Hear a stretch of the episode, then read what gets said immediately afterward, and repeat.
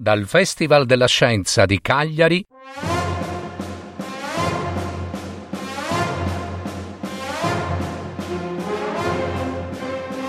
Favole di storie fantastiche dal genio di Leonardo da Vinci.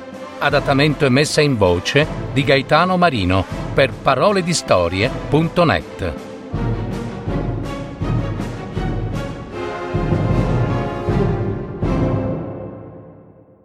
Macli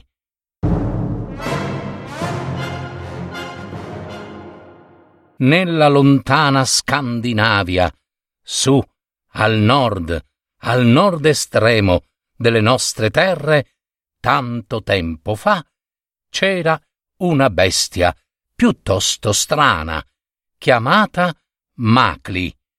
Aveva la forma di un cavallo, ma era grande, assai più grande di un cavallo, ed era diversa dal cavallo perché aveva il collo e gli orecchi straordinariamente lunghi, lunghissimi. Il Macli si nutriva di erbe, ma pascolava andando all'indietro, a ritroso, proprio così all'indietro, perché il suo labbro, quello superiore, era lunghissimo talmente lungo che, se fosse andato in avanti, quel labbro gli avrebbe coperto di certo l'erba e chiuso la bocca, impedendogli di mangiare. Il Macli aveva le gambe tutte d'un pezzo e perciò, quando voleva dormire, stava appoggiato ad un albero. Correva con una velocità incredibile, slanciando avanti le gambe possenti, lunghe e dritte. I cacciatori non riuscivano a catturarlo.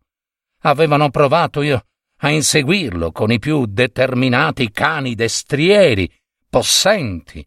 Avevano cercato di prenderlo al laccio con imboscate, a tradimento, al varco, circondando i luoghi dove era solito pascolare, ma, ahimè, senza alcun risultato.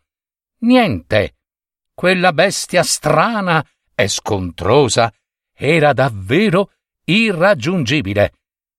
Beh, insomma, una notte di luna, alcuni cacciatori sorpresero il Macli nel sonno e con grande stupore si accorsero che dormiva stando in piedi per via di quelle lunghe gambe che non poteva piegare.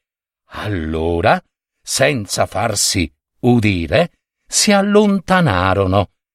La mattina seguente segarono quasi tutto il tronco di quella pianta e la sera si nascosero dietro ai cespugli vicini. Il povero Macli, dopo il tramonto, tornò, come sempre, al suo solito albero, si appoggiò per dormire e il tronco si spezzò e la bestia cadde e i cacciatori lo catturarono.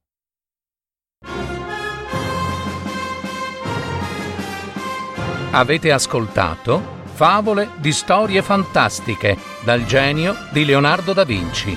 Adattamento e messa in voce di Gaetano Marino per il Festival della Scienza di Cagliari, anno 2019. Paroledistorie.net